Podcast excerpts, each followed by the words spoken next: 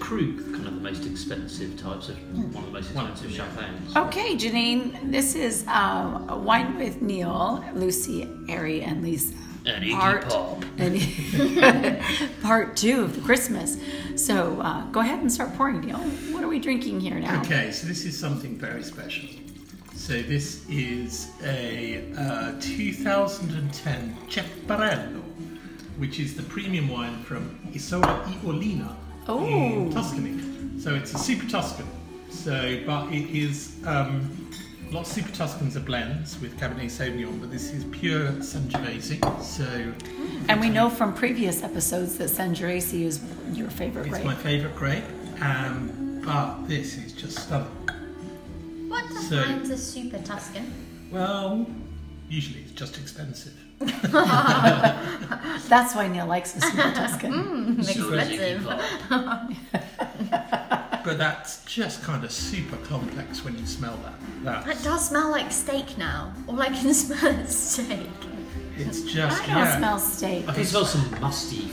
There's mustiness, but there's a Right. berry in there as well. Well, I, it's Yes. I, I just smell so much. There is it's something quite animally. There is cherry, juniper, pine. Yeah, Oh, I get all the pine. sorts going on. Yeah. All sorts. Iggy Pop likes this wine. That's just. I, I mean, the smell is just massive. Do you absolutely smell massive. the cherry? Yeah, I smell fruit. yeah, the fruit would be. But you cherry. don't like cherry in itself. No, but I'm okay with You a don't mind the little. smell. Yeah, I don't mind the smell. Because it doesn't taste like cough syrup.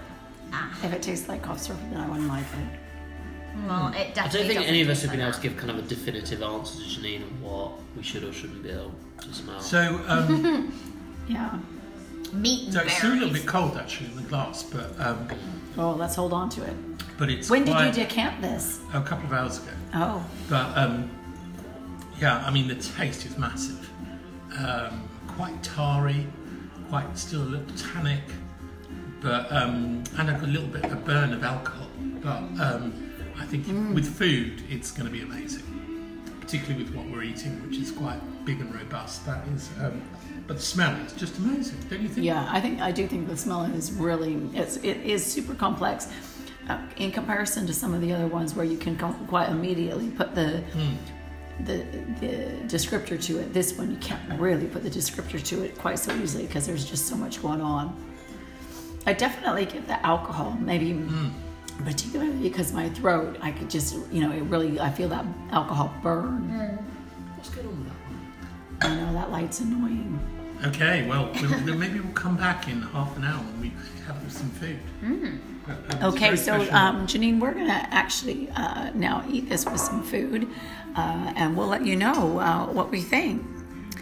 Um, so there is episode two of Christmas Wine with Neil. I hope you enjoy.